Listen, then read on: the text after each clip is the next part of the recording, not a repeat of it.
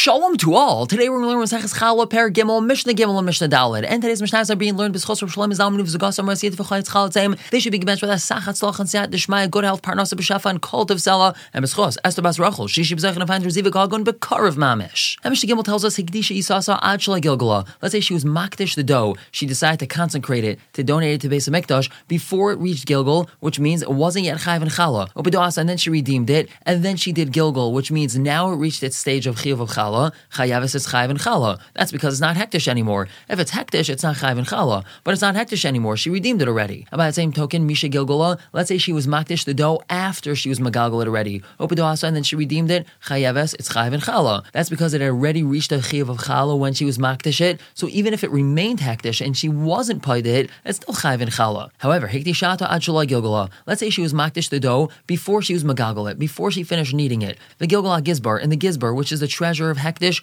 he was the one that needed it, and he brought it to that stage where technically could be chayiv and chala, va'achar kach and then she redeemed it petura. Then it's pater from chala. Shabashas chavasa is petura because at the time where it would have been chayiv and chala, which is Gilgal, it was pater because it was hektish then. So in such a case, the dough wouldn't be chayiv and chala. And moving on to Mishnah Dalad, kayotze by similarly, hamakdish peirosav. If a person is makdish his produce ad shaloi hamasris before they reach the stage where they're chayiv and maestris upadan, and then the fellow redeemed them, and now they reached Einis HaMaisris, Chayavin, they're Chayavin Meiser. Umisha Ba'ol Einis HaMaisris, if he was Makdish them after they already reached the stage of being Chayavin Meiser, Ubadan, and then he redeemed them, Chayavin, they're also Chayav. However, Higdishan and Nigmaru, let's say he was Makdish them before they reached the stage of Einis HaMaisris, Ugamar and Hagizbar, and the Gizbar, the treasure of Hektish, he's the one that finished processing them, Va'achakach Badan, and only afterwards his fellow redeemed them, Peturin, so then they're Potter from Meiser, Shabashas Chayvasan, because at the time where they could have been Chayavin Meiser, which is Einus Einis HaMaisris, Hayu Peturin, they were Potter because they were owned by Hektish, and something which is owned by Hektish is not Chayv and Meiser. So in such a case, they're not Chayv and Meiser.